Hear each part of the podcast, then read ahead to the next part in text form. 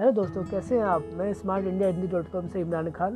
मैं आपके लिए आज टॉपिक लाया हूँ एक्यूप्रेशर पॉइंट पर प्रेशर करने से बीमारी का इलाज कैसे हो सकता है? इसका सीक्रेट क्या है? विश्व स्वास्थ्य संगठन भी इस चिकित्सा तकनीक को मान्यता दी है। एक्यूप्रेशर पॉइंट पर प्रेशर करने से बीमारी के इलाज को समझने से पहले हम, हमें और आपको समझना पड़ेगा, ये काम कैसे करता है?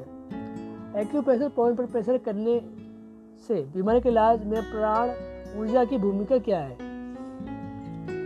एक्यूप्रेशर को सही से समझने के लिए आपको प्राण ऊर्जा को समझना होगा।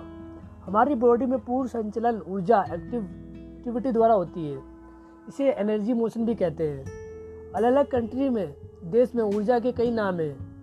जैसे चीन में इसे ची नाम से जाना जाता है। जापान में इसे की नाम से जाना जाता है। और इंडिया में इसे प्राण ऊर्जा कहा जाता है। योग में इसे प्राण वायु कहा जाता है और पश्चिम देशों में इसे बायो एनर्जी के नाम से भी जाना जाता है। ये हम सब की जीवन का सोर्स है, ये लाइफ ऑफ़ सोर्स जिसे हम आत्मा भी कह सकते हैं। ऊर्जा का निर्माण होता है और ना निर्माण होता है, ना उसको नष्ट किया जा सकता है। इसका कोई अंत नहीं है, ना ही कोई शुरुआत। जहाँ से इसका अंत है, वहीं से इसका आरंभ है।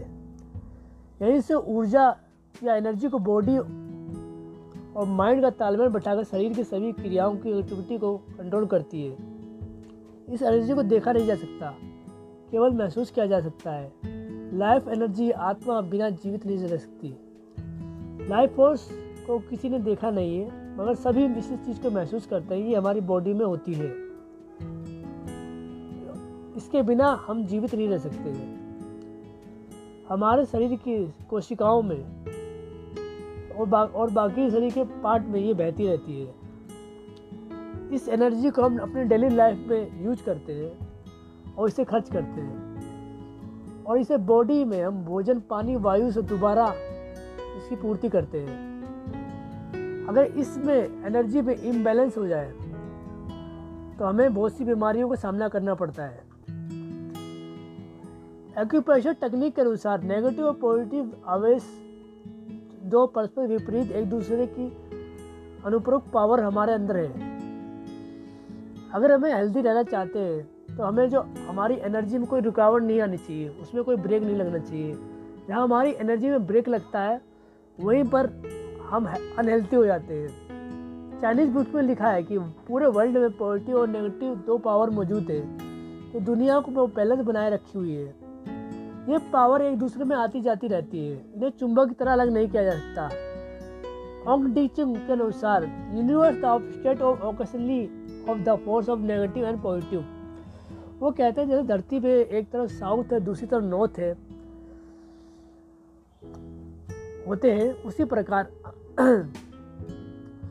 अगर नॉर्मल सिचुएशन में ये कंट्रोल में रहते हैं, अगर इनमें बैलेंस इनका खराब होता है तो धरती पे प्राकृतिक आपदाएँ आती है, भूकंप आता है, बाढ़ आती है, ज्वालामुखी पड़ते हैं तूफ़ान आते हैं। चाइनीज़ फिलोसफी के अनुसार ह्यूमन सृष्टि के भांति उन्हीं तत्वों से बना है।